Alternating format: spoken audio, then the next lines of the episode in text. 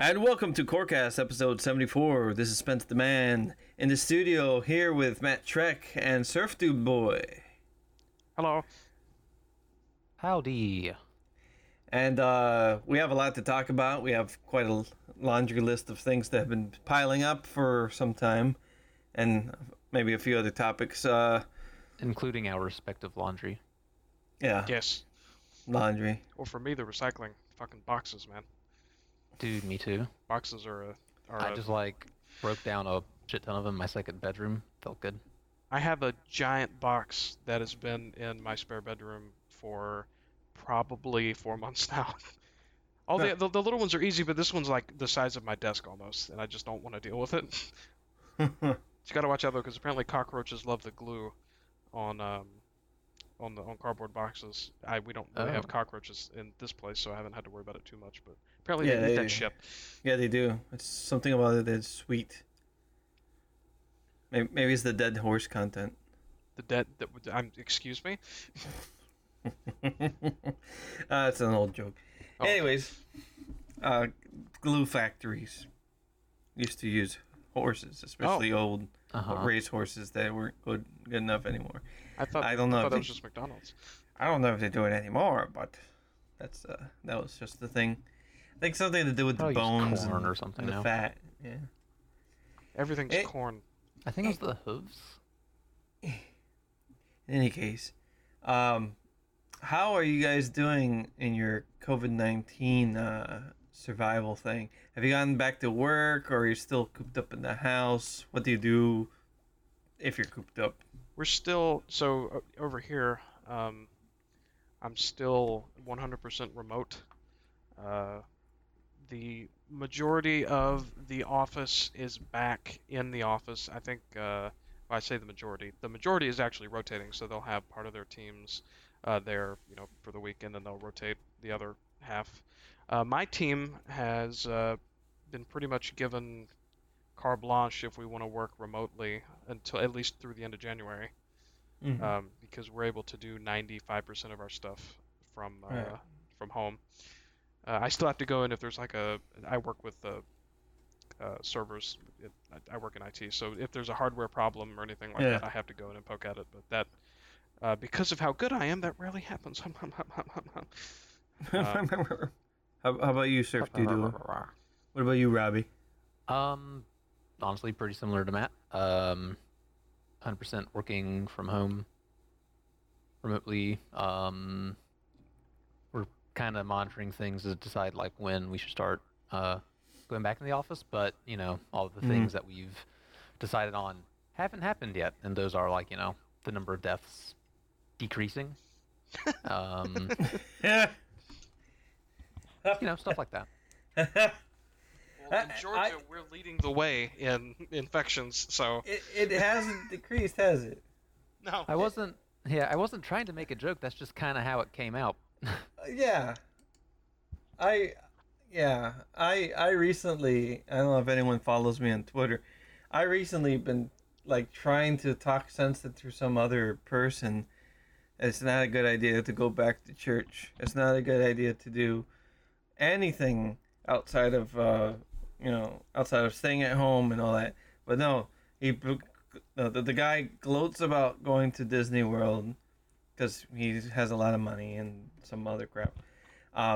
He gloats about having his kids in private school while everyone else is not learning because the schools are closed at the moment, or something. He's against the virtual learning. I'm like, what the hell? But then again, he Not to make a stereotype out of it, but he's a Trump supporter, and he kind of helps that stereotype of this really dumb way of just following everything that Trump says without anything. And I don't like getting into politics, but it's just, I don't know what else is it, because that's all he posts things, and then he had this thing. If you see it, he apologizes. And says, it's not about, and then he goes on to saying, it's not about the Republicans versus Democrats. It's not white against black. And I'm like, I don't know. all of a sudden, you know, bitching and moaning about the riots and bitching and moaning about this and that and the other thing and blaming everything on the Democrats, all of a sudden just to, you know, to just say, oh, I apologize. I don't mean to be a jerk. And I'm like, huh. So I look back at the last few posts they put, and I was like replying to the things like, oh, that's false information. No, this is not that. And when I was gonna reply to him about, hey, I don't know where this apology came from, but there's no evidence of anything that helped you help convince me that you mean this apology or anything. But before I could even reply, he already blocked me because of the other two comments. I'm like, wow. And I knew this person personally. Like I met this person in person before I left Miami. And the dude is just afterwards, like, you know, I use my other Twitter account, the @Spence the Man. Mm-hmm. I want to check to see what else came after that, to see if he actually changed his tune. And no, he went back to leftist hates this and all this other crap. I'm like, wow. So all that was just a pack of lies. Like, people have placed themselves into their tribes, and now, like, there's nothing you can do, really. Yeah. It's just... be set on that stupid mentality, and there's no helping the guy. I'm like, well, and then I think today, around, like, right now we're recording around 8 p.m. Eastern. In an hour, he's gonna go to church, finally, after waiting for so long, and I'm just waiting to see whether he's going to hypocritically not say anything, or whether he's going to say, hey, I caught COVID, help. So I don't know. It's just messed up. I can't do anything to help people nowadays. A lot of people just take a lot of, like, crap about it. Just like, screw you. I'll do what I want. I want my freedom. People, the thing about anti-maskers, people that, oh, I can't breathe with this thing on. And then some people, they just put on the mask but leave their nose exposed. There was one famous video where people were eating at the restaurant with a slit so they could put the food in their mouth.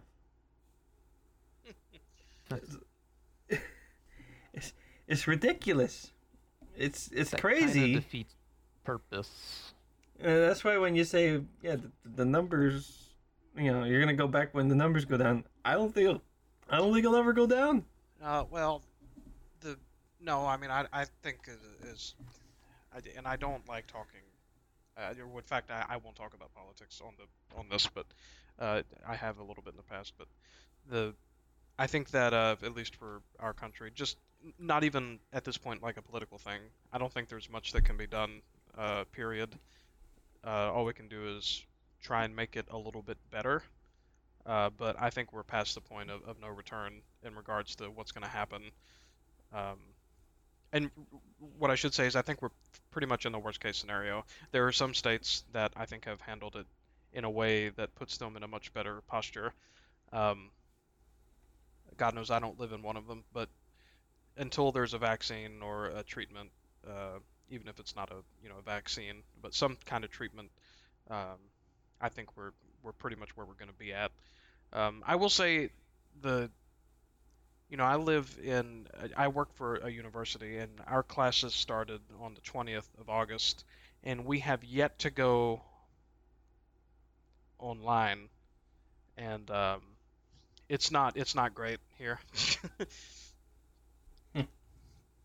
But I won't really get into that. Yeah, we've done a great job at politicizing something that, like, is so fucking not political. Well, and that's the fault. It's just been, like, co-opted by, you know. And that's not the fault of the majority of the people, even the ones that are. No, it's never the fault of the individual people. It's, you know, whoever has a a goal in mind or some benefit to be had by misleading large groups of people. Right. It's always... You always have to, like, you know, ask, why is someone doing this? You know, is there some sort of monetary benefit? And that's usually it. Just follow the money, you know? Right. So. Yeah. Like, one of the things I corrected the guy on was some spread of lie that, oh, the CDC's been secretly lowering the numbers.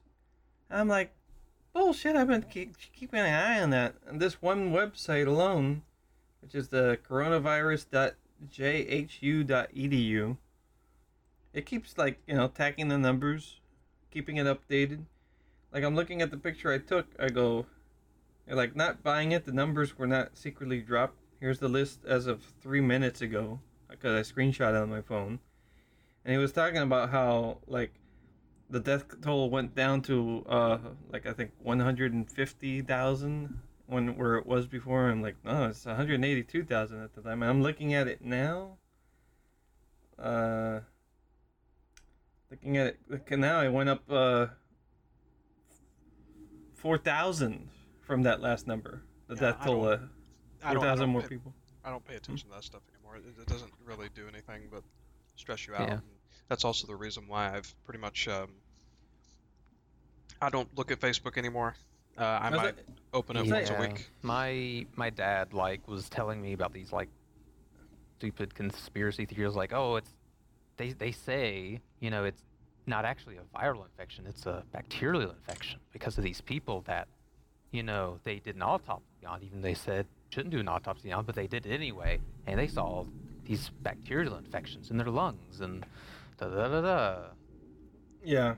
And it's, so easy to, write bullshit to, make a cool article that gets you clicks and shit tons of money, but it takes, or to spread it around and to look at it and not question it, but then it takes way more effort and energy to, research why it's bullshit. Yeah, yeah. Well, the problem is there is a kernel of truth to that, and that's the problem. The biggest. Sorry, go ahead.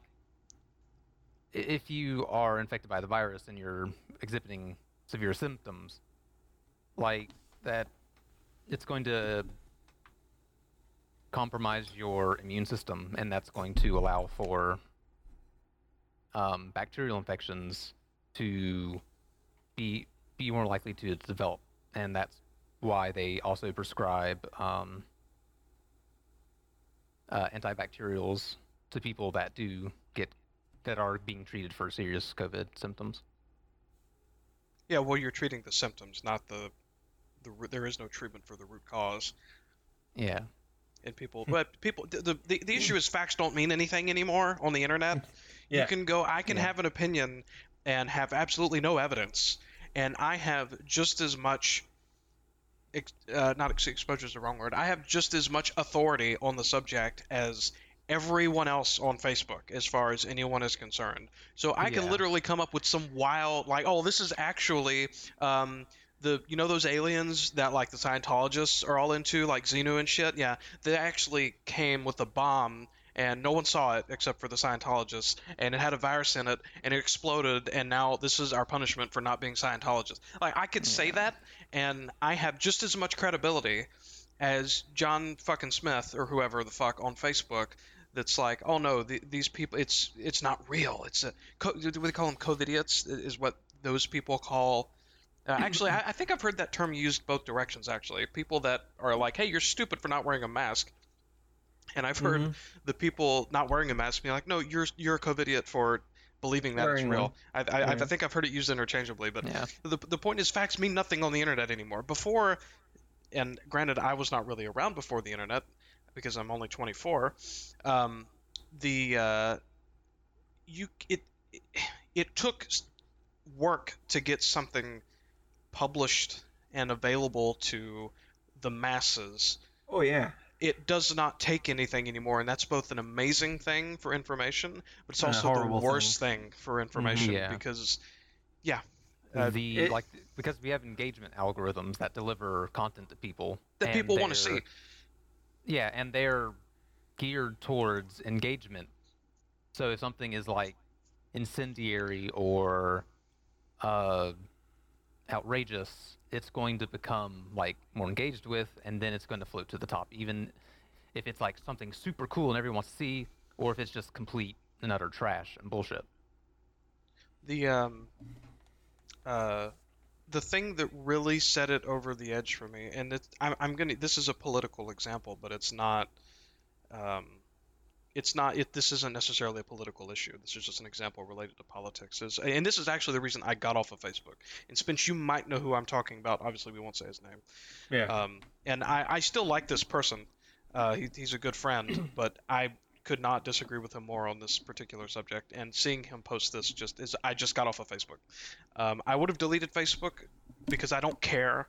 But there are just a few people that literally that's the only way I have to get up with them, and I don't want to not have the ability to contact them, so I haven't deleted it yet. But I did go through, I've done this twice now just to make sure there aren't any new settings. I have pretty much turned off everything on Facebook. Like, any app that was connected is gone. No one can see my profile unless you're a friend. There's a little button you can click that actually goes through all of your old posts, and you can have it adjust the privacy on like all of them at once. So I clicked that, and it set everything to friends only, and I don't even think you can see posts past a certain age if you're my friend. Anyways, I was scrolling through Facebook, and I saw an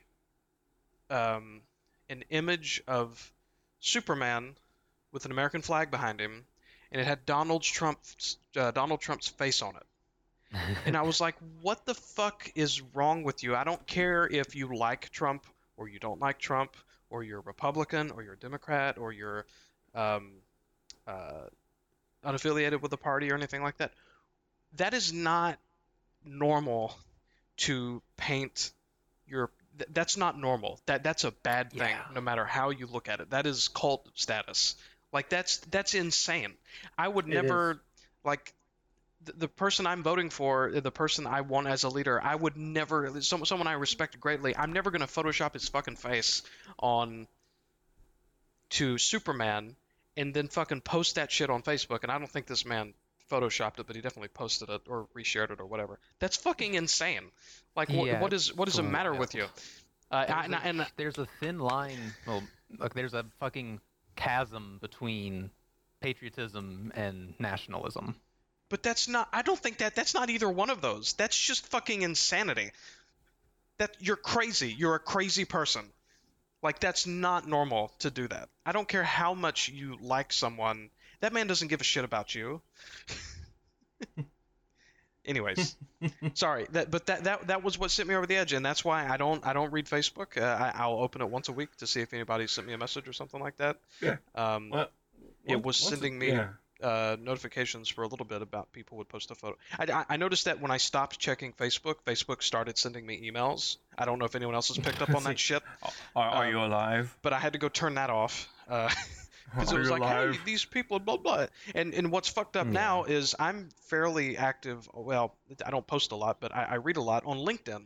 Because in the IT community, LinkedIn is a great way to network and meet new people and communicate with people you may have worked with, you know, through your job and all that kind of stuff. And now LinkedIn has turned into Facebook with the politics. It's fucking... It's infuriating. Every 4 years, it's like that. People just go crazy, and that was the thing I was going to reply. It's not even the 4 years anymore. It's just constantly. Yeah. That was what I was going to reply to the person, like, right about here. I'll just post it in here for you guys to see. It's sad because people just say crazy shit and they believe the crazy shit, and then they just here. I'll put these three images. There, it's in topics. As you can see. Like, you can see his post, and it's all like, I'm sorry, I've been so political in my tweets and what blah, blah, blah. It's just that it's personal and emotional to me. And it's not about black or white or Democrat or Republican. It's the American way of life versus communism thing. It's like, oh, God. Well, here's the... So I know what he's talking about. I know exactly what he's talking about because of his last sentence, which is, we need law and order to feel safe in this country. I know exactly what he's referring to. A lot of people on the Republican side, and I'm talking about politicians, were preaching that if Biden is elected, he's going to defund the police. And that's just not that that's never been said or written, or that doesn't exist.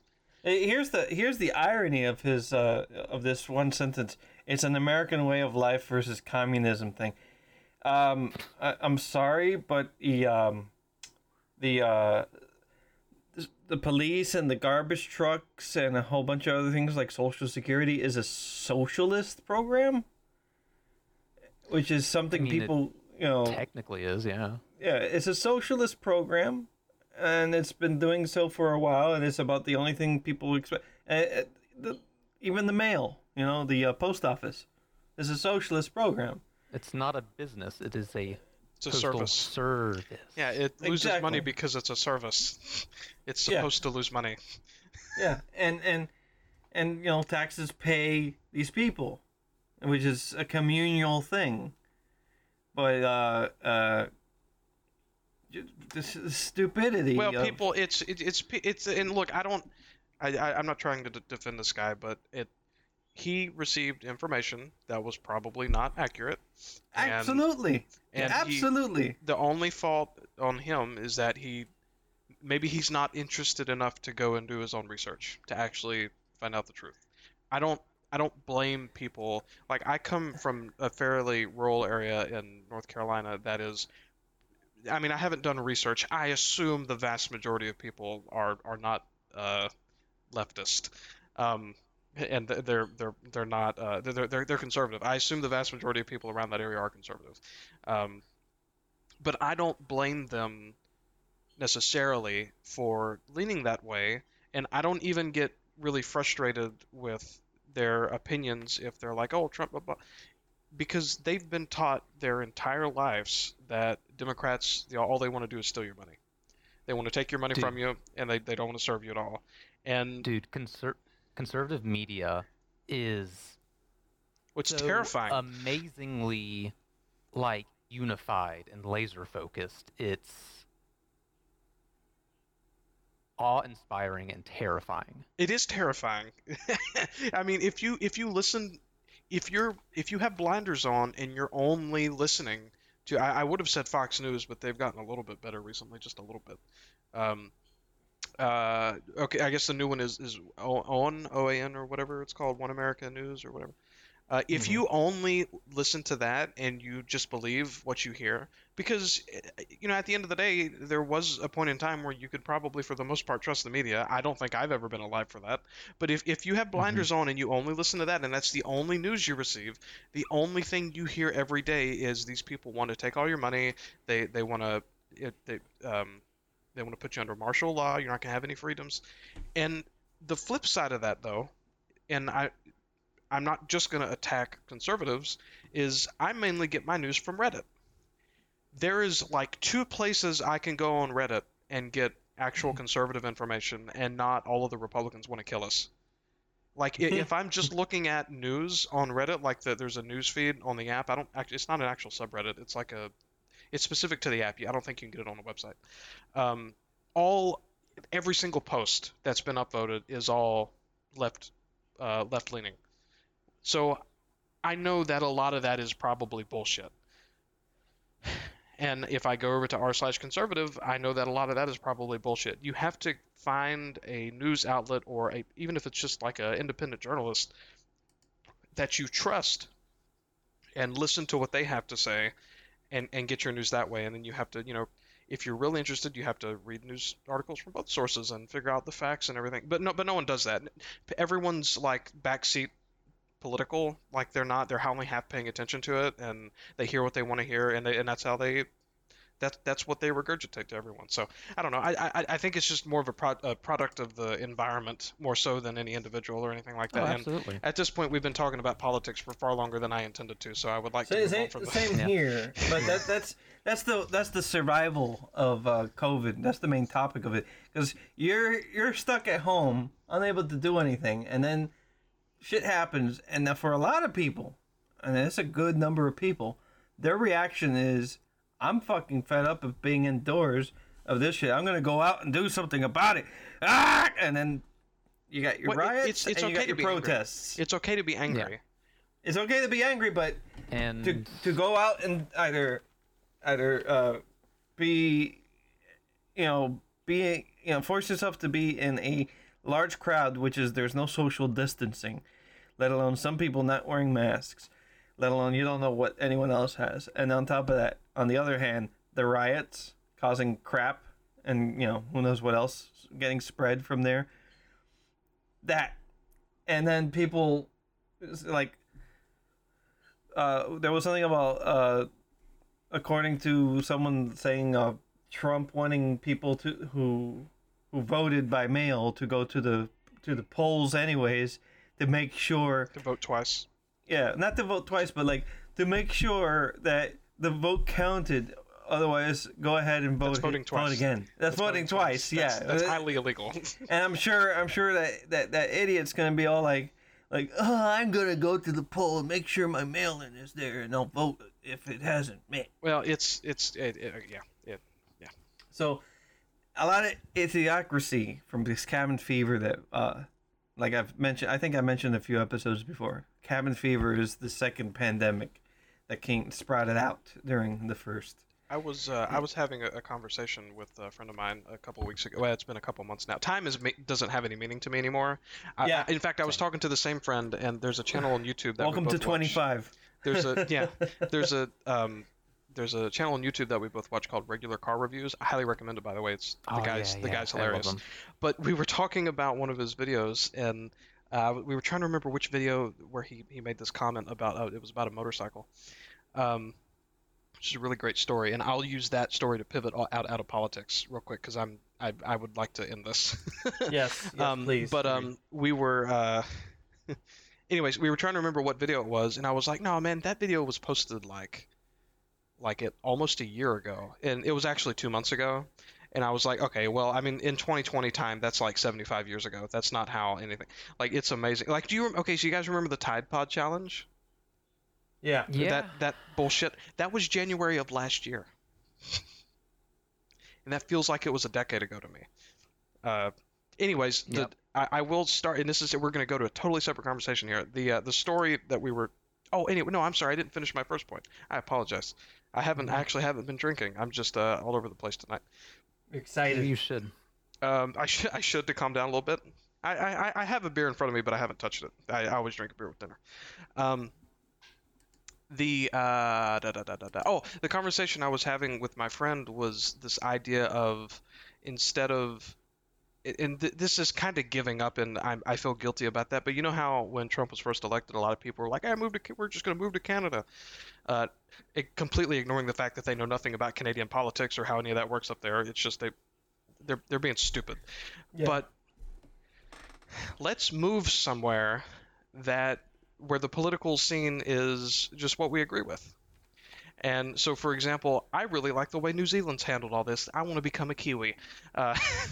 In reality, that's not a way to solve any problems. And if you have people siloed off like that, then you turn into isolation. You go to isolationism, and then that causes a whole bunch of other problems. In that, that's basically that's for the most part China, in my opinion, is their government has isolated them off so far from everyone else that I think for the most part people just don't know what's going on anywhere else. So that's all they know. So they. I don't know. I know nothing about China politics. There are probably cages with children in there, and they're just not the Americans got pissed off about that in Mexico border, which has been happening for over 34 years or 50 years, and suddenly they saw it on TV because someone had it on their cell phone recorded. Well, it's now it's Muslim children. Information has to be shoved down people's throats for them to care about it. you know, the whole police. You know, actually, no, I'm done. I'm done talking about politics and stuff. Yeah. I'll tell you the story that we were talking about with the motorcycle review. So we're going to pivot hard, and you guys don't really care about motorcycles, so this is going to be great. In the motorcycle review, the guy was talking about, I think this was in the 80s or the 90s, Honda was whooping everybody's ass on the motorcycle market. Yeah, so, they were.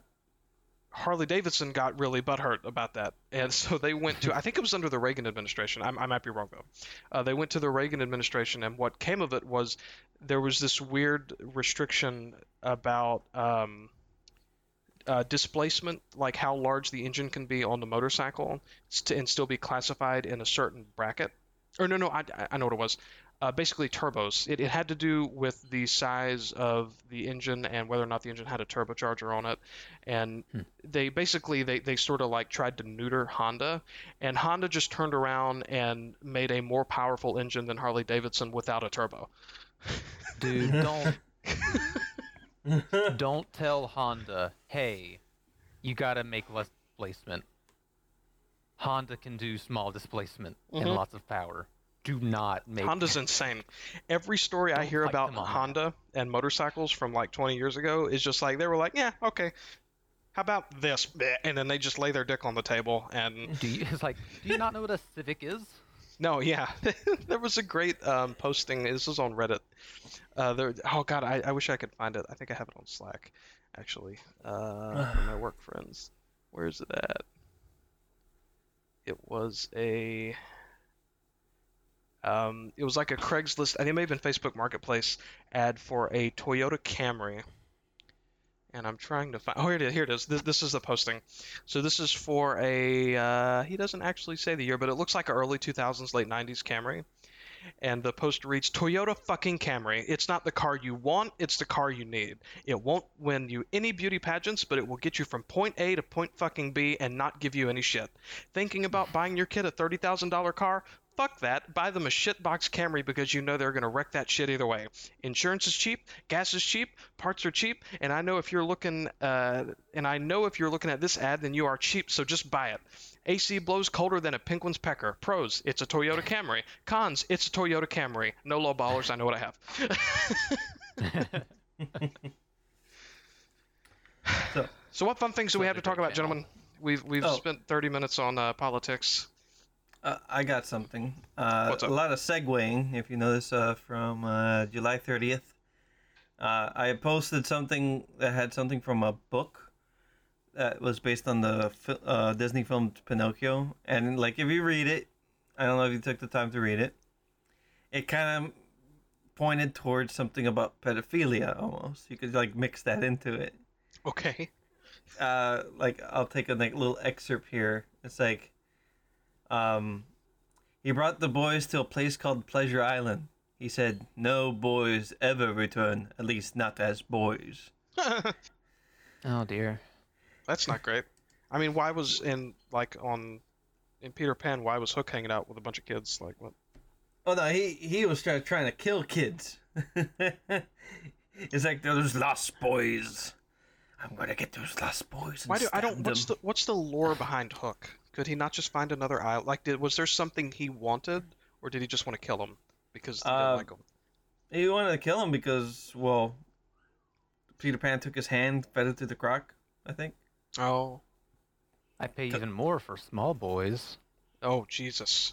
What do you... Yes. That's a soundbite right there. That's what that is. Oh, no. That's what that is. You don't say that shit on recording, sir. Especially in 2020 where context is meaningless. Yes. Yeah. Matt, I'm going to need you to edit that out. You want me to beep it? No, it's fine. I'm not even going to go find a soundbite for that. I'm just going to use my voice there and censor it that way. So, I put the picture up about that scary part, which reminds me of that scary train scene from The Little Engine That Could. Oh, God. With the fucking demon train? Yeah, doesn't that face remind you of that? I'm trying to actually find... What channel did you post that in? Topic Spin. I thought I scrolled through that. It's right above the Totino's. Oh, I see it. Oh, yeah, that face is terrifying. Oh, yeah. It's like, boys! You're like, oh god. Where is... Oh, let me see if a little engine that could... cartoon. I don't know what year that movie was. Oh, I would think it was like 2006, 2007. No. The original one's from 91. No, the CG one. Oh, the CG one. The one with the hell train that just like... He's normal looking. He goes into the cloud going backwards, and he comes back really fast going... Rrr! Did the original one not have the hell train?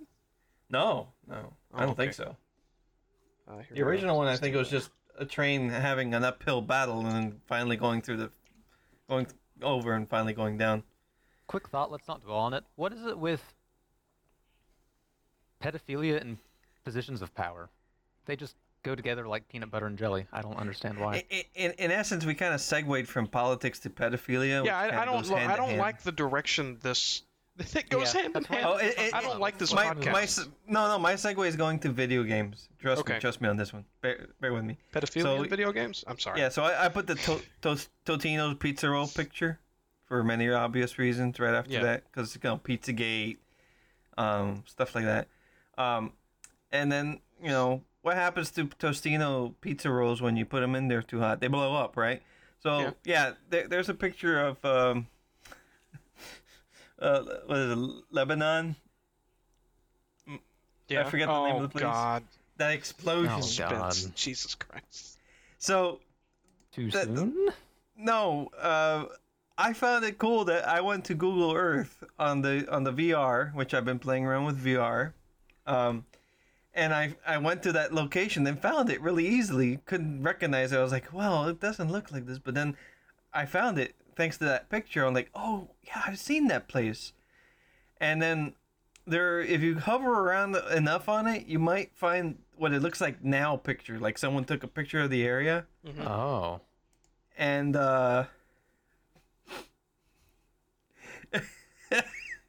really, Matt? Yeah, what's up?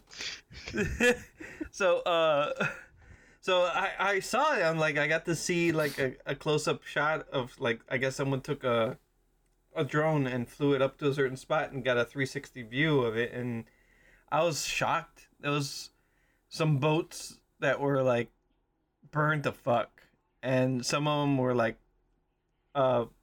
moved onto the shore. There was one like halfway sunk. It was something else. So that's something, if you have Google Earth VR, just look for Lebanon. I forget the name of the place. Is it not Madrid? It's Istanbul, maybe? No, I forget. It's Lebanon for sure. In any case. And then I found that Cube World little thing that you did some years ago. Yeah. Oh, God, where the wizards, like, fucked my shit up? Yeah. That was, you know what? That video was fake, and I'm going to tell you why. I'm going to tell you what happened with that video. I remember this. So everything that happens in that video happened. But the voice audio... When I was recording, I was not recording my microphone, or it was muted or something like that, and I didn't check it before I started recording. So really? So whenever the wizards start attacking me, and like it's literally, I said like pretty much this. I mean, I didn't write it down, but for the most part, everything I said was what I said originally.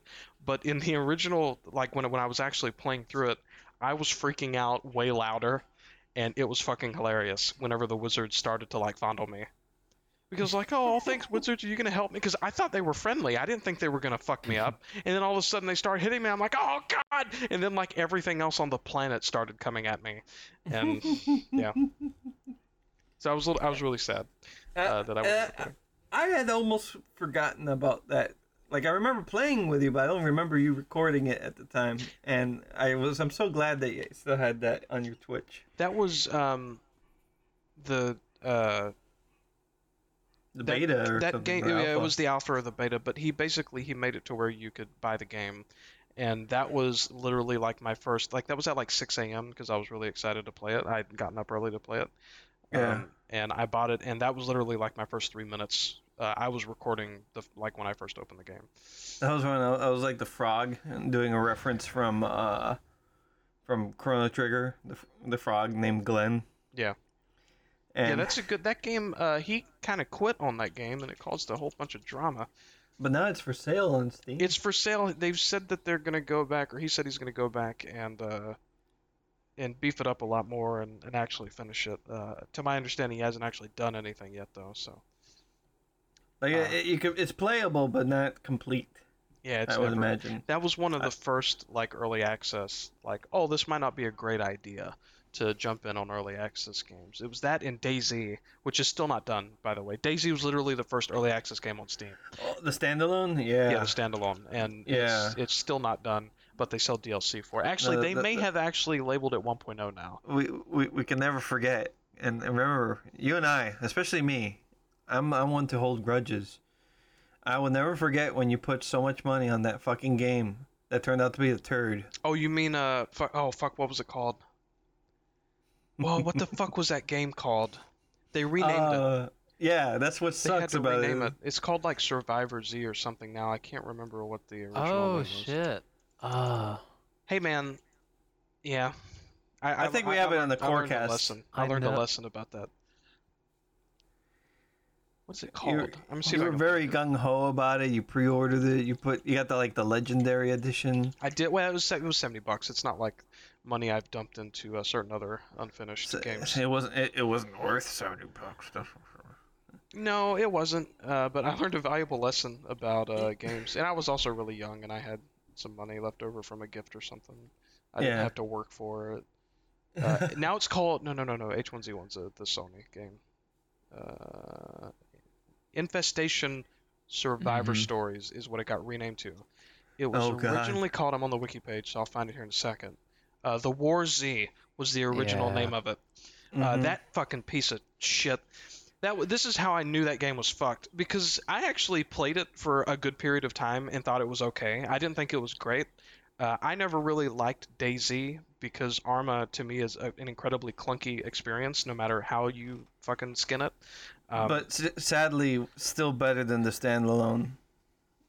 Well, to me, honestly, to me, it's the same thing. I don't have a preference over to the mod or the game. I had a lot of fun in DayZ after I got over the Arma clunkiness, because I played Arma with the Cav, and so I was used to the bullshit.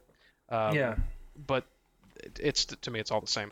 But anyway, for the War Z, I actually played it for probably 15 or 20 hours. I got a good amount of enjoyment out of it, but it never changed. So the early access thing that they shipped never really got fixed. They added stuff to it. There was a lot of issues with servers and servers not being available to play on, and then there was that whole thing where one of the marketing images they were using was literally like taken from The Walking Dead's website.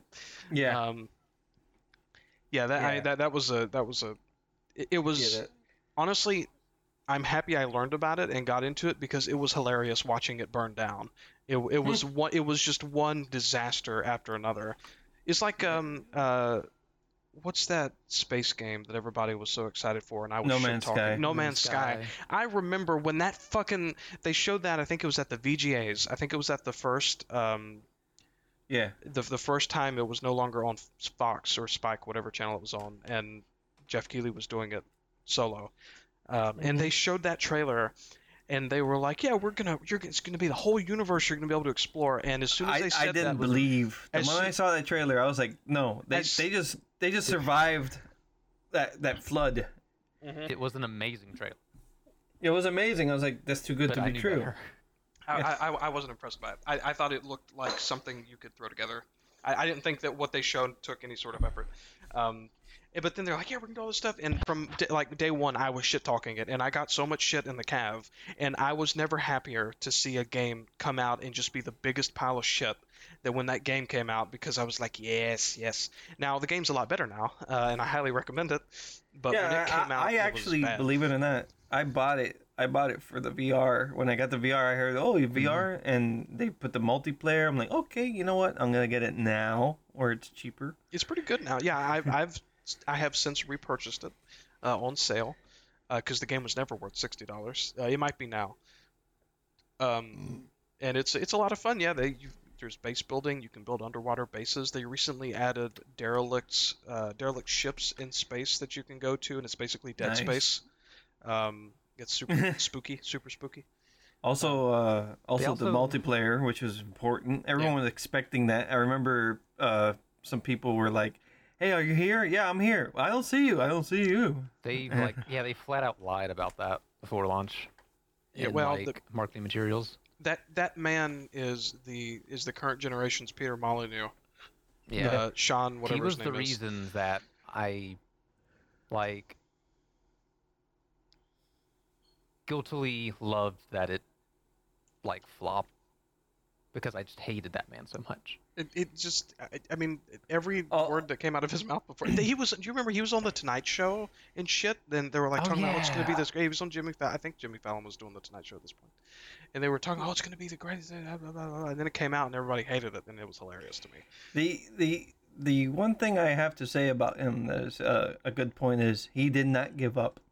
He could have just walked away and gave up on the project and left it at the fucking state it was with lunch. They fixed it. He was determined to make good on the words that he promised to. It's I wonder if this is partially or mostly the fault of a publisher. It's Sony. So Sony. Okay. So yes. What happened with that game, if I understand this correctly, is Sony was never the publisher, but they stepped in after the game got super hyped up after that whatever award show it was, and funded the rest of development, and that's why when it came out, and it might still be this way, but it wasn't out on the Xbox when the game came out. I don't know how much of it is actually Sony's fault, but I think that was a big deal for them, because the game that they made prior to No Man's Sky, I cannot remember the name of it, but it was basically a game where you were running some kind of movie studio. It had something to do with stunts, and you had to design stunts and watch them play out and stuff like that. And it was actually really good, but it was a very small game because they're a very small studio. They only got 20-something employees. Kind of like the movies, but different. Yeah, it wasn't like the movies. Hello Games, that's what they're called. It wasn't a tycoon game like the movies was. It was a round-based thing. You would play a level for 5 minutes, and then you would pass it or fail it, and then you'd play the next one. But it was a good game. And what's hilarious is, I don't know if you guys saw this, but I was scrolling through the Reddits yesterday, and I see this No Man's Sky developer working on a huge, ambitious new game. And I was immediately don't say that. Don't call it that. No, just say you're working on a new game. That's all you need to say. You just threw the iceberg at the ship before it got christened. My comment on the Reddit post was, "Let's start shoveling the hype coal early. That has definitely never bit us in the ass before, guys." So, moving right along through the segue, speaking of flight simulators and other things like that, the flight simulator game, Microsoft Flight Simulator 2020. How's that? It got a lot of people. A lot of people are playing it. What are they doing? They're flying. Or are you not familiar? Oh my God, Spence. I know what they're doing. I'm just mad at it's so. Are you familiar? I'm going to get to Flight Simulator. I'm talking a lot tonight, guys. I don't know what my deal is. I think the problem is I took a nap for the first time in 3 weeks today. And you're full of energy and you're excited. And I'm So, Spence, actually, we'll talk about Flight Simulator first. So, Flight Simulator 2020 is amazing. I've heard. I know why, because it has real locations in it, right? That's a part of it. So they have. Excuse me. Sorry. They have the entire globe in the game, and they've done this genius thing. I smelt that. Oh God! Yeah, I farted. Burped. I didn't fart. I burped. Actually, I didn't fart. Oh God! Get a breath mint. I have Altoids everywhere. Altoids, sponsored by... Anyways. Give us money. And Altoids. And Altoids. Oh, bring back the red sour Altoids that you don't make anymore. Oh, Altoids. I love those so we need much. Those. They're not remotely mints. But I love them. The roof of my mouth hated them, sorry. Oh, yeah. Anything sour, the roof of my mouth just goes to shit. Because I'll just sit and eat and eat. So in Flight Sim 2020, they basically have the entire globe modeled so you can fly around the planet. And they do this really clever thing, because it's a Microsoft game, and Microsoft has a giant cloud service called Azure. And the way the game works is when you go into the game options, you can actually configure a few different parameters. One of the parameters that you can set is how much data you want the game to cache on your computer. And the way the game works is, I don't know if you can adjust the radius or if it's done automatically, but the game starts out with very low resolution satellite images of the entire planet. Like super shitty quality, like the worst Google Earth thing you've ever seen. And then what it does is, depending on where you're flying at in the game, as you're playing, it will download the high-resolution imagery from Azure and stream it into the game. So where you're at has really high-quality satellite scans that look amazing. And, you know, it on the other side of the planet, it's just nothing. And I think they've said that on the Azure servers, the entire size is about 3 petabytes of satellite scans. So you can go into the game and actually set, you can set bandwidth caps on the game, and you can tell it how much data you want it to store locally and all that kind of stuff. Wow. Petabytes. It's 3 petabytes, yeah, massive. Funny that you mentioned petabytes, talking about pizza, pedophiles, petabytes. And there are a lot of people flying over Epstein's house, apparently. Yeah. Everyone...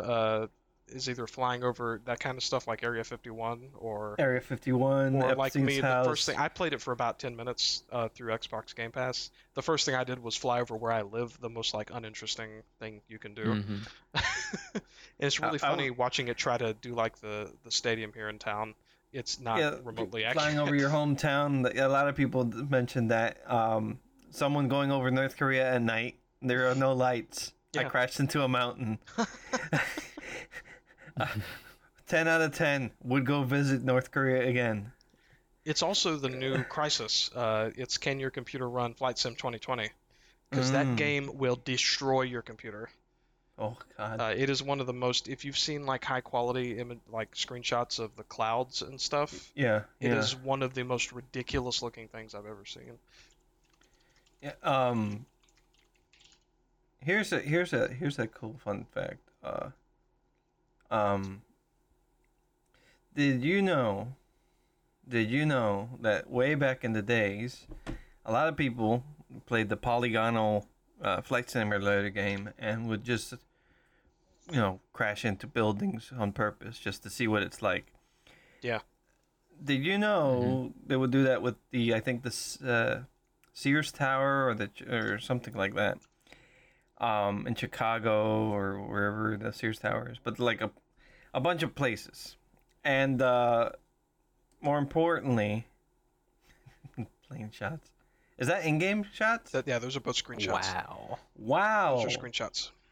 It's a video game. Holy shit, that's beautiful. Yeah, I highly recommend going on YouTube and looking up like 4K footage from it with someone running it on like Ultra.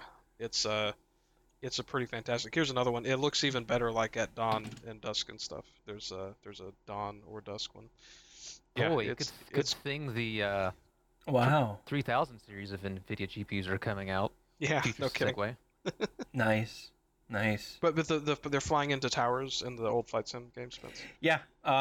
So here's the thing. Keeping that in mind, I think the Flight Simulator 2000 had to be called back or something, or they had to put a patch or something. Oh, because of the Trade Center. Yeah. I can see the internet doing some dumb shit. People flying in. I remember watching some video where someone's playing Minecraft and it has like, you know, that lullaby music that it goes bing bing bing bing bing, and like it's just like panning around and you see like someone had built the Twin Towers.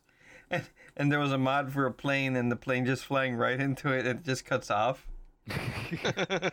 Oh, with that familiar Minecraft music, the almost.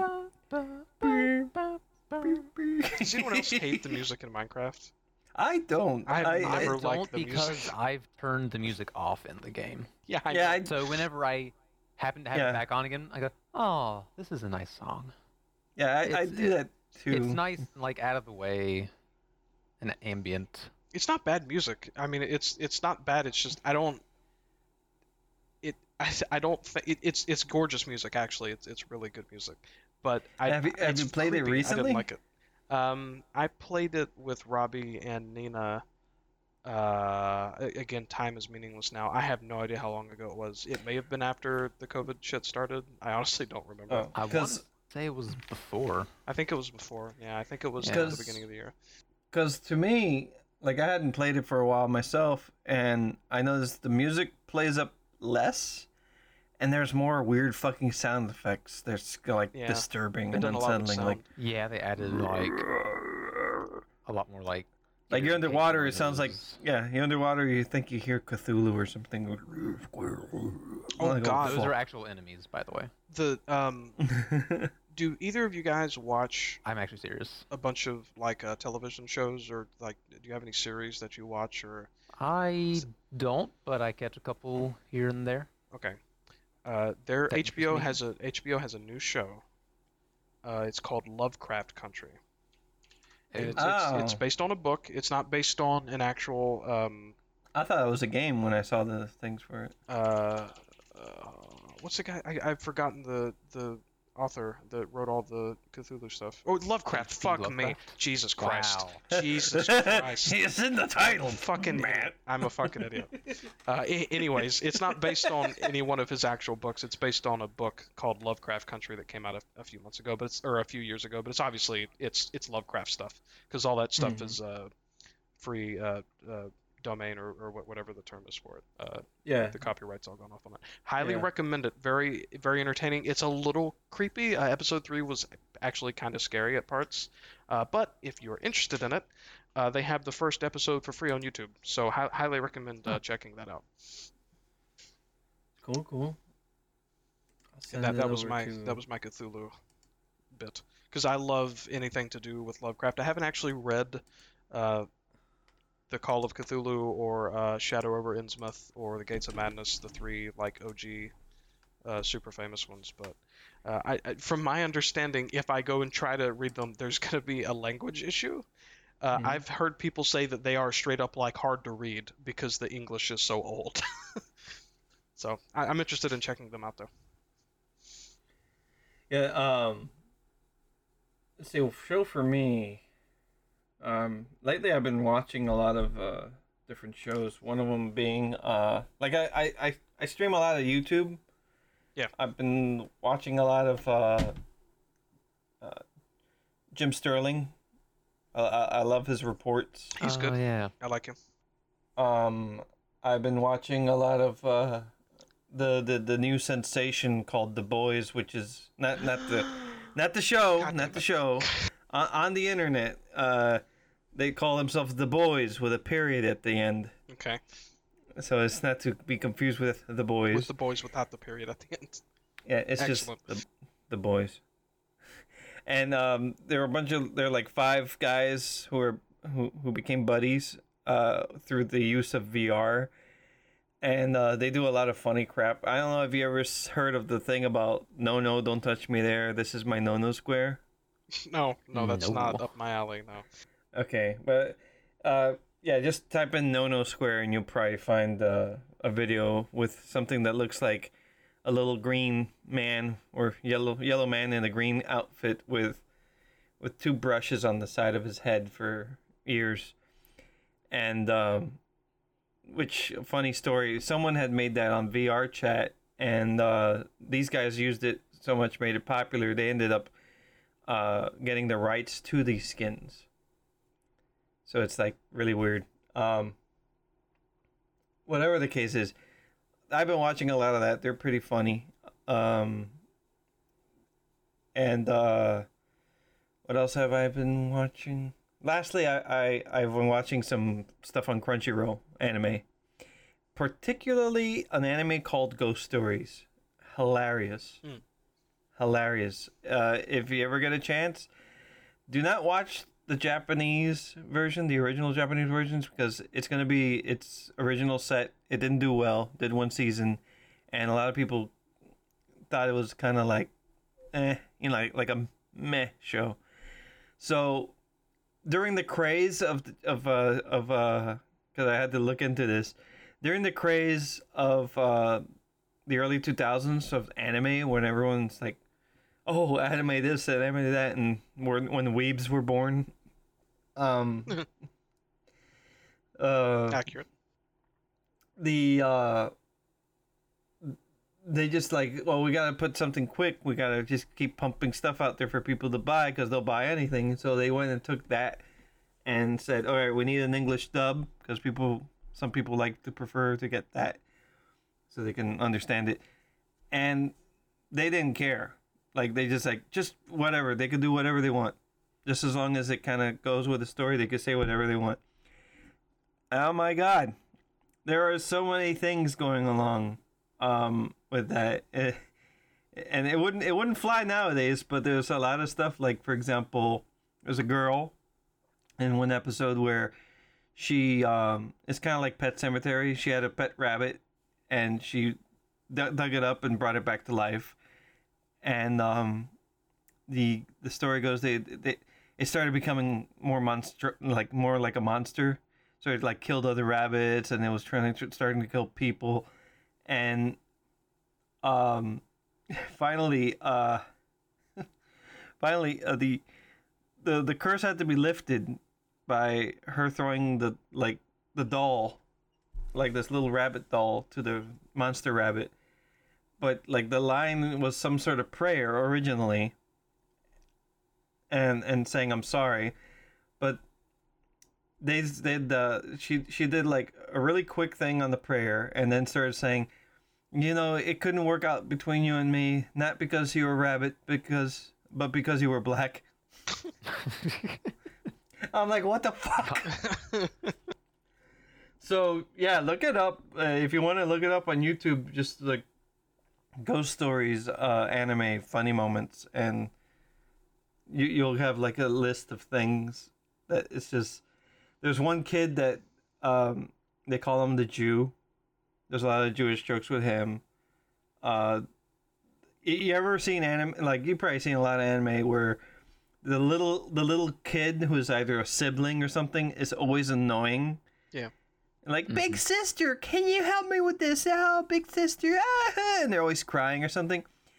So with this, they just kind of like did the annoying kid, but the annoying kid would happen to just go. That was it. No, they have no words. No words most of the time. There's like, and so, yeah, we hate this character too. It's like, but big sister. And then they say, he missed his short bus. God. So I'm like, oh my God, it's amazing. It's nonstop. I feel bad. This is one girl that they made her out to be like a Christian major girl's like, you're gonna go burn in hell, and so I'm like, oh my gosh. I recommend it. It's hilarious. And it's on Crunchyroll. I'll take a look at it. I'm not big on anime. The only animes that I've ever really gotten into, there's only like two or three. I tried to watch, I think it was called High School of the Dead. Oh, yeah. But I got so... I was so really big. I was so done with all of the boob and butt shots. Like, it was just, it was obnoxious to me. It was, like, if I want to go watch hentai, I'll go watch hentai. Like, what the fuck are you, like, stop. Yeah, what you probably watch was an oppai. Oppai. Which is titty. It was, I mean, it was actually, it wasn't that bad of a show. It wasn't the most interesting thing to me. The only animes I've really enjoyed, I didn't finish that one. The only anime is that I have really, oh my God, my email's blowing up. We're going to turn this off. Oh my God, that's my manager messing with AWS, and it's sending like 20,000 emails to us right now.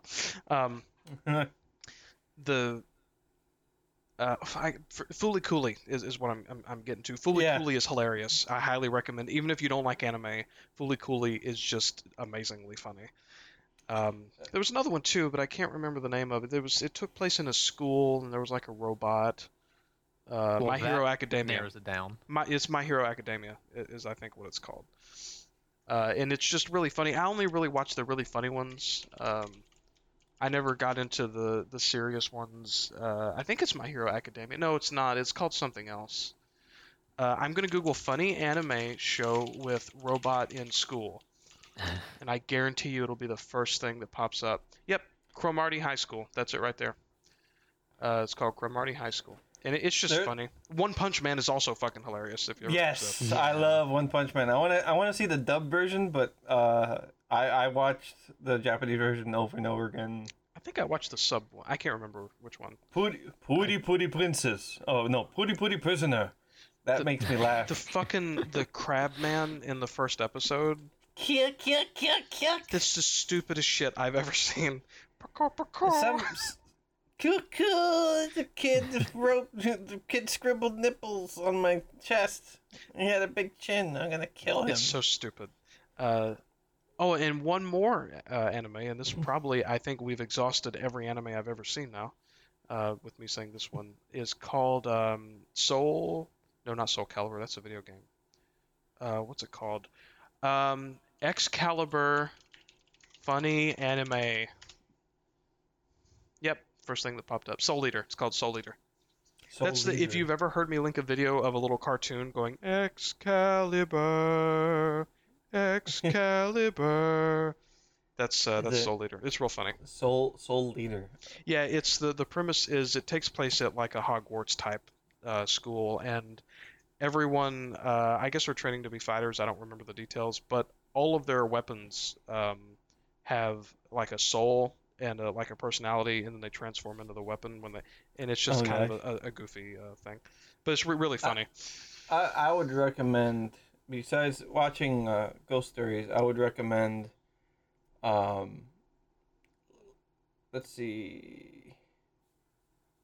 recommend Last Exile, one of my favorite all time. Is that the steampunky one? Yeah. I remember you telling me about that. Oh, fucking, I can't believe, Cowboy Bebop. Cowboy Bebop. I have not yet seen it, believe it or not. I know I'm gonna like it because I've seen enough reviews on it, and I've seen the animation once long ago when it came out, where he's fighting someone with a mop, and I'm like, that's very, very realistic. They must have like not rotoscoped, but really paid attention to someone's movement. I love a bunch of those old Adult Swim shows, like Aqua Teen Hunger Force or Teen Hunger Force. We are the Aqua Teens. I love it. But what's the one that's metal? It's got Dr. Roxo. Metalocalypse. Metalocalypse. Yeah. I do cocaine. I seriously do a lot of cocaine. I'm Dr. Roxo. I'm the rock and roll clown. I do cocaine. I do a lot of cocaine. I love the one that got me was when he stopped. And he's like, I seriously do a lot of cocaine. Seriously, I do a lot of cocaine. Looking back, September 1st, in the interoffice messages, you wrote, make sure I remember to talk about Wasteland. Wasteland! So, Spence, I know Robbie's familiar with it. Spence, are you familiar with Wasteland? It's a very old series. I've seen commercials for it. So, Wasteland, this is, I feel like what the next sentence is the only thing I need to say to describe Wasteland. Fallout is based on Wasteland. And that's all you need to know. So basically, Brian Fargo made, or he was the producer. I don't know if he made it or was produced, but they made Wasteland, and then they sort of refactored the lore and everything, and then they made Fallout. But it's very similar in its humor. It's a little bit, in my experience, Fallout has dark humor. Wasteland has darker humor. Very mature themes. Yeah, I'll have like dark yet chipper kind of humor. Wasteland is just like you're sitting there like Jesus Christ. Although the gameplay of the original Fallout is based off of the Crusader series, No Regret, Crusader No Mercy. They might be similar, but it is Wasteland. It's the same company that made it and everything. Yeah. But I'm sure a lot of CRPGs at the time played very similarly, so it probably wasn't an original thing by any means. But so they made Wasteland, and then they made Fallout 1 and 2, and then of course Bethesda ended up with Fallout and made Fallout 3, and they did a Kickstarter, and this is one of the only like successful Kickstarters that wasn't a steaming pile of garbage. It was also one of the first Kickstarters for Wasteland 2 a while ago, and that game came out. and it was great. And then Wasteland 3, they did another crowdfunded campaign a few years ago, 3 or 4 years ago, and Wasteland 3 came out last week. And I was never really into Wasteland because I have a really hard time getting into the top-down CRPGs like the original Fallouts. I suffered, and I do say suffer because it's just not my kind of game. The writing was hilarious, and I loved it, and the role-playing stuff was really deep in the original two Fallouts, but they are just not my jam. So yeah. I got through them to play them. That was the only reason I played them. I can say the same thing. I looked at Fallout. I was happy with Crusader No Regret. I had that one, which was the second in the series, and I was like, nothing. It doesn't interest me that much. Yeah, it's a lot of. I mean, my whole thing with, and this isn't just an issue with the top-down CRPGs, but also Fallout has never had this problem. I'm trying to think of a good example. Even like Oblivion and Morrowind had a lot of voice acting, but MMOs are pretty bad for this. If I want to read a book, I'm gonna go read a book. And that's what I'm gonna do. I don't like having to read for 5 minutes and then play a game for 5 minutes and then have to read for 5. I would rather just read. Or like World of Warcraft is just a lot of like movie. And it's sad. It's sad about WoW because WoW has a really good, well, for the most part, like really interesting lore to me. But yeah, no, it does. I have to be. I basically, what'll happen is an expansion will come out. I'll play through it, and then I'll go watch somebody explain it to me on YouTube, because I don't feel like reading through. And it's gotten a lot better recently because they have a lot more voice acting and cutscenes. Yeah, which is what I'll jump to with Wasteland 3. Wasteland 3 is 100% voice acted. The only reading you have to do is like your character's inner thoughts and stuff. Wasteland 3 is a fantastic experience. What's it for? For PC, Xbox One, PS4. I have it on PC. There are some technical issues, specifically surrounding the co-op. So you can play through the entire game co-op with one other person. Nice. Oh, that's really cool. There's a lot of bugs with that. So if you're intending on playing it co-op, I would wait a few weeks. The bugs I'm talking about are like, oh, my save game's gone after 20 hours type of bug. No. And a lot of crashing and stuff. But if you're interested in playing a single player, for the most part, it works fine. I would highly recommend it. And I would almost, like, unless you're playing with someone that you can really, like, communicate with, I would almost recommend playing through it solo because if you're interested in the story and you want to do all the reading and read everything and have all the conversation options, it's just kind of harder to do in co-op because of the way they do it. So, like, for example, if you're... you don't have to stay together. Like, you just have to stay on the same level. But someone can run off and have a conversation with an NPC and not tell you about it, and you won't get any of that information. This is extremely similar to... Divinity. Yep. It plays a lot like Divinity. Yeah, it kind of reminds me of XCOM. Replace it with, like... Oh, just... this but fantasy, then that's Divinity, and vice versa. I can't remember. Does Divinity have a turn-based combat? Yes, it's turn-based. So Wasteland... It's real time until you get into combat. That's how Wasteland is, and then, like Spence said, the combat is XCOM.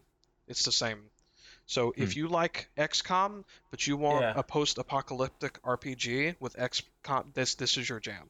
And this is one of the reasons why, Robbie, remember when I sent you a message about Mutant Year 1 or Year 0? Yeah. And I was just like, you will like this game. I sent Robbie a message the other night, like, you will like Wasteland 3. And that was like the whole message. Yeah. I knew Wasteland 3 was a thing, but I had intentionally, like, tried to forget about it just so it could just, like, surprise me and come up like, ooh, yay. If you like the Fallout type of post-apocalypse, it's good. It's really good. Highly recommend it. I'm absolutely going to buy it. And the music is holy shit. So... They have like an orchestral type of score that plays all the time, but they what they did for the soundtrack was they went and recorded their own versions of a bunch of like just songs that already existed. And the two that I've heard so far, I've intentionally not spoiled myself on the songs, but the two I've heard so far are fantastic. So much that I went and tweeted at Brian Fargo, and I never tweet, but I went to Twitter and I was like, dude, like, I'm not a CRPG guy. The music you guys have put in this game is amazing. I think I was reading an interview or listening to one, and the guy asked Brian Fargo, who's the sort of creative head behind everything. He owns the studio. He said, how would you describe the soundtrack to Wasteland 3? And Brian Fargo kind of paused for a second, and then he just said, weird. It's really good. I highly recommend it. And it's got goofy shit, like there's a skill called toaster repair, and it's literally just your ability to repair toasters. Hold on, let me find it. So I'm going to Google the sensuous toaster. So there's a toaster in the game that you can repair, and it gets you a. Of course, this has not come up with. It's come up with some very interesting pictures of toasters. Wow. People putting things in toasters that don't belong. Yeah. I'm trying to find. Oh, yeah, you sent me the screenshot.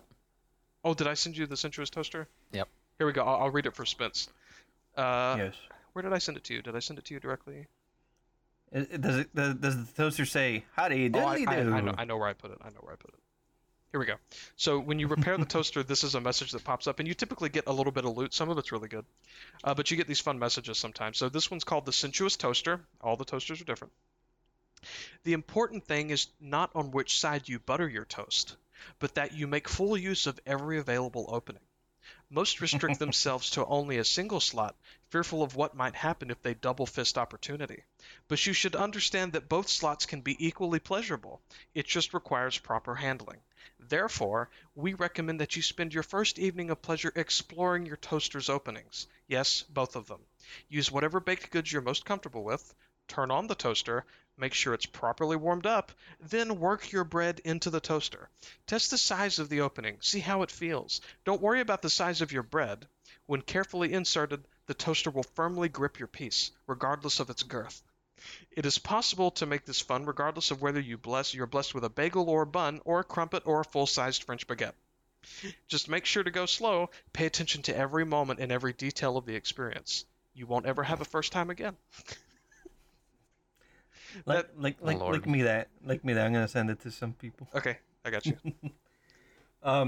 So we're getting towards that dawning hour of passing the hour. I figure you want an early night. Yeah. So sure. Let's wrap it up with with a little wrap up session. All right. I'll lay down the wrap beat. It before you tap your toaster. Okay. Yeah. Before we go, I still got my Patreon going. I finally got to figure out how to record things in VR. I'll probably put a poll out there. On my, maybe on the CoreCast poll, but. Especially a poll on Patreon, to see if people want to see a CoreCast episode in VR. There was something I was going to bring up real quick. Okay, go ahead. I think that, I've heard that VR chat has added, a full-on scripting language to, make shit, games and game modes and stuff. Mm-hmm. Oh man! So it's kind of becoming Gary's mod. Oh boy! That's what we do. There's VR Gary's mod. There's a thing called Udon, and if you guys are inclined to check it out with me, I'll show you some of the things where I found that uses this thing called Udon, which makes it a lot of fun, like feeding ducks at a park, and the geese, and they just come up and eat bread, and it's. It's just something to relax with. I'm like, that's pretty interesting. That must be it, yeah. That's pretty funny. So there's other things. I think there's one that's like a horror game where that uses Udon, and it's very realistic and better than some of the things that are almost like a horror. Like the horror things I've experienced that were not using Udon was kind of script based where depending on where you're at, you have to meet certain conditions and then something happens, and half the time it's a jump scare thing flashing in front of your face and you can't do anything. I don't like those. No, I don't.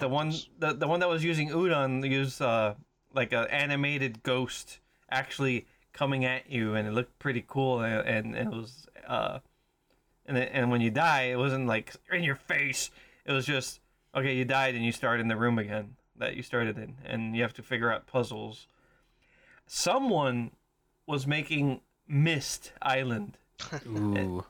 It's still a work in progress, and I kid you not, I was like having like my teenage happy time just looking at this and wishing that someone would finish it and maybe put the whole game on VR, and maybe for Cyan to make a VR Myst game, which would be awesome. I've never played through Myst all the way. Me either. Dude, I have poked it. I also need to play Monkey Island and Full Throttle. I've played Monkey Island. I haven't played Monkey Island, but I played Full Throttle. I recommend it. I also recommend the Dig. They remastered Monkey Island. I don't know if they've remastered Full Throttle. They did. I got that version, and that version you could revert it back to the old graphics. Nice. While you're playing the new. Oh yeah. They haven't done the Dig though, and I was actually recording some episodes on the Dig, but I don't think people kind of like that too much. It's a very boring game initially, so it's hard to like really cut through the things. Maybe I should just cut through it. I don't know. You watch an episode and let me know. Okay. Oh yeah, those old versus new graphics on Full Throttle are pretty intense. Yeah. Yeah, they made it look more like a cartoon in Full Throttle. It does, yeah. It looks more cel shaded-y. It's still with the original voice acting, and I think they did something with the with Mark Hamill's in Full Throttle. Oh, he does like three different voices. I guess that shouldn't surprise me. He was all over games in the '90s. He did Wing Commander 2 for Chris Roberts, which I don't know if he's reprising his role or just being there as a nod to, hey, I worked with this guy before. In Star Citizen? In Squadron 42, rather? No, it's those. The stories aren't related. But he has a bunch of famous people for the Squadron 42. He's got Mark Hamill and I'm blanking on literally everyone else's name. Michael Dorn. He's got the dude. He's got Jon Snow. That dude. He's got Gary Oldman. There's Michael Dorn, because I am Worf. He's got the Onion Knight from Game of Thrones. Oh, nice. Yeah, there's a lot of people in that show. He's got Superman too. What's that guy's name? I hold pieces of my pinky inside my bag. The Onion Knight. The Onion. Oh my God, that was my favorite character from Game of Thrones. He was the only person I remotely gave a shit about. You're going to, and he made it. I think he made it. He did. Yeah, he made it. Yeah, he made it. I liked him. Spoilers. Spoilers. No one cares. I hope one cares anymore. And no one cares anymore because of how it ended. And there were some talks, I don't know if it's true, about them doing the last season again. I'm not saying this because I want to be negative or I'm trying to stir up shit, but I was never really on board the Game of Thrones Express. Nope. I thought it was okay. I mean, I thought it was good, rather, I should say. I thought it was good, but people freaked out about the ending, and I was just like, yeah, okay. Like, it was like some of the last... I think the season before last was, I think, more talk than anything, and nothing happened until the very end. There was no talk in the last season. It was like... Wait a minute. Oh, no, it was the season before last... all right. It was two seasons before the last season where it was just talk and nothing. And then... The season before the last one is where they had all the major deaths and shit, like Joffrey and is that where Jon Red Wedding Snow meets Daenerys in the second to last season, right? Daenerys, yeah, second to last. That was my favorite part of the series, I think. Like second to last, he meets her after coming back to life. Right, that's right. And I don't know if there was like a hiatus that made that last season stretched out a bit. I don't know what it was, I can say, yeah, the last season was... I don't think it's as bad as people make it out to be, but there's definitely last season was too short. They rushed it. It's too short. And some of the stuff, like the episode, the Battle for Winterfell, or whatever the episode's called, you know, I watched that in the living room. I could not see what the fuck was happening on my television. Yeah, you have to put the contrast down. I mean, it was hard to watch. But it was still good. Yeah, that episode was amazing. And then it got followed up with... lackluster. And I thought the way, well, anyways, the way that Jamie and Cersei, I thought that was a stupid ending to their storyline.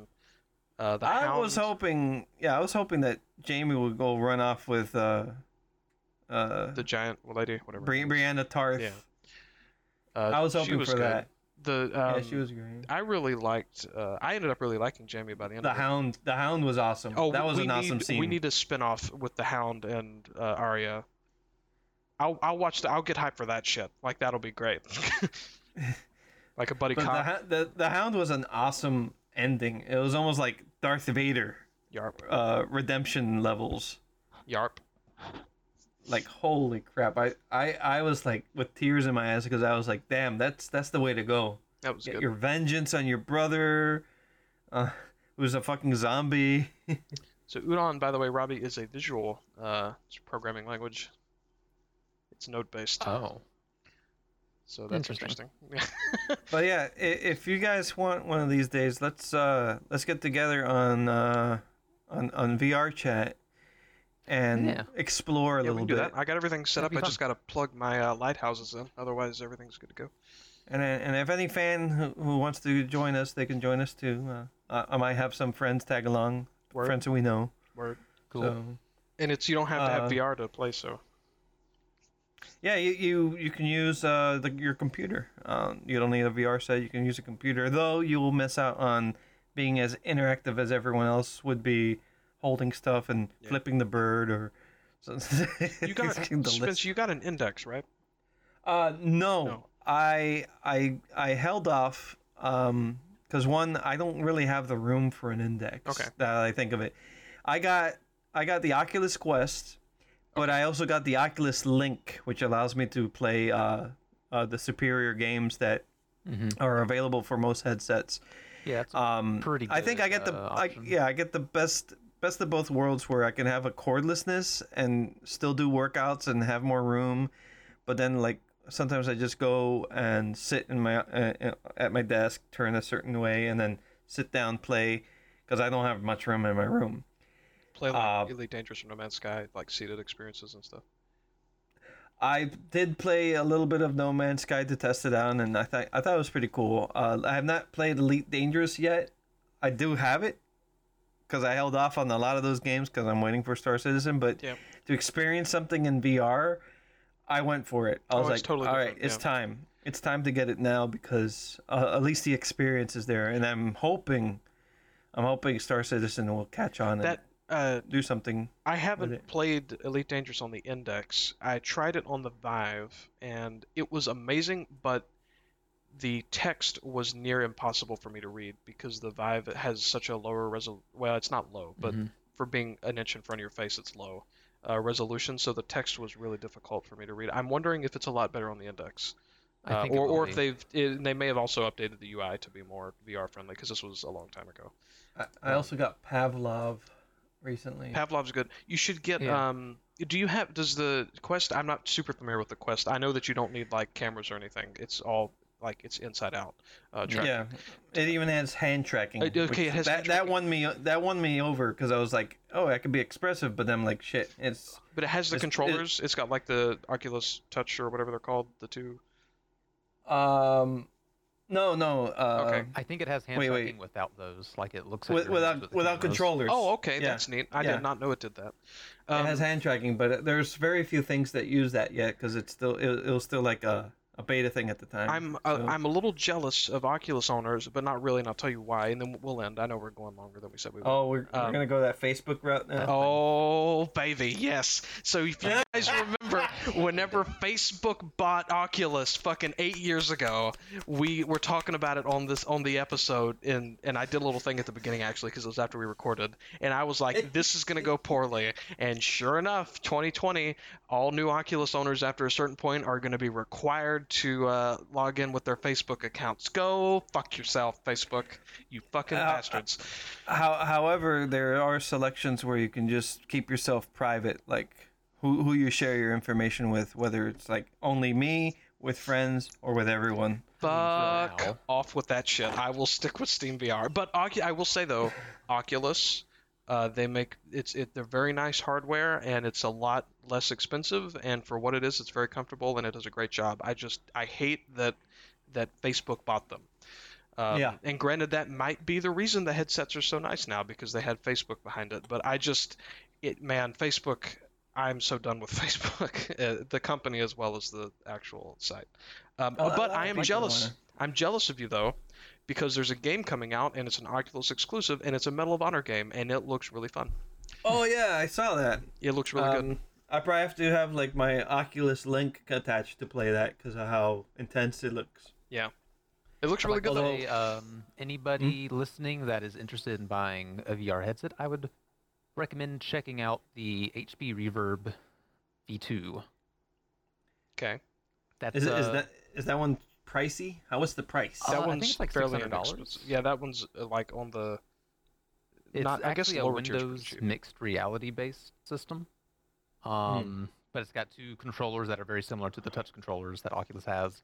It is inside-out tracking. You don't need, base stations.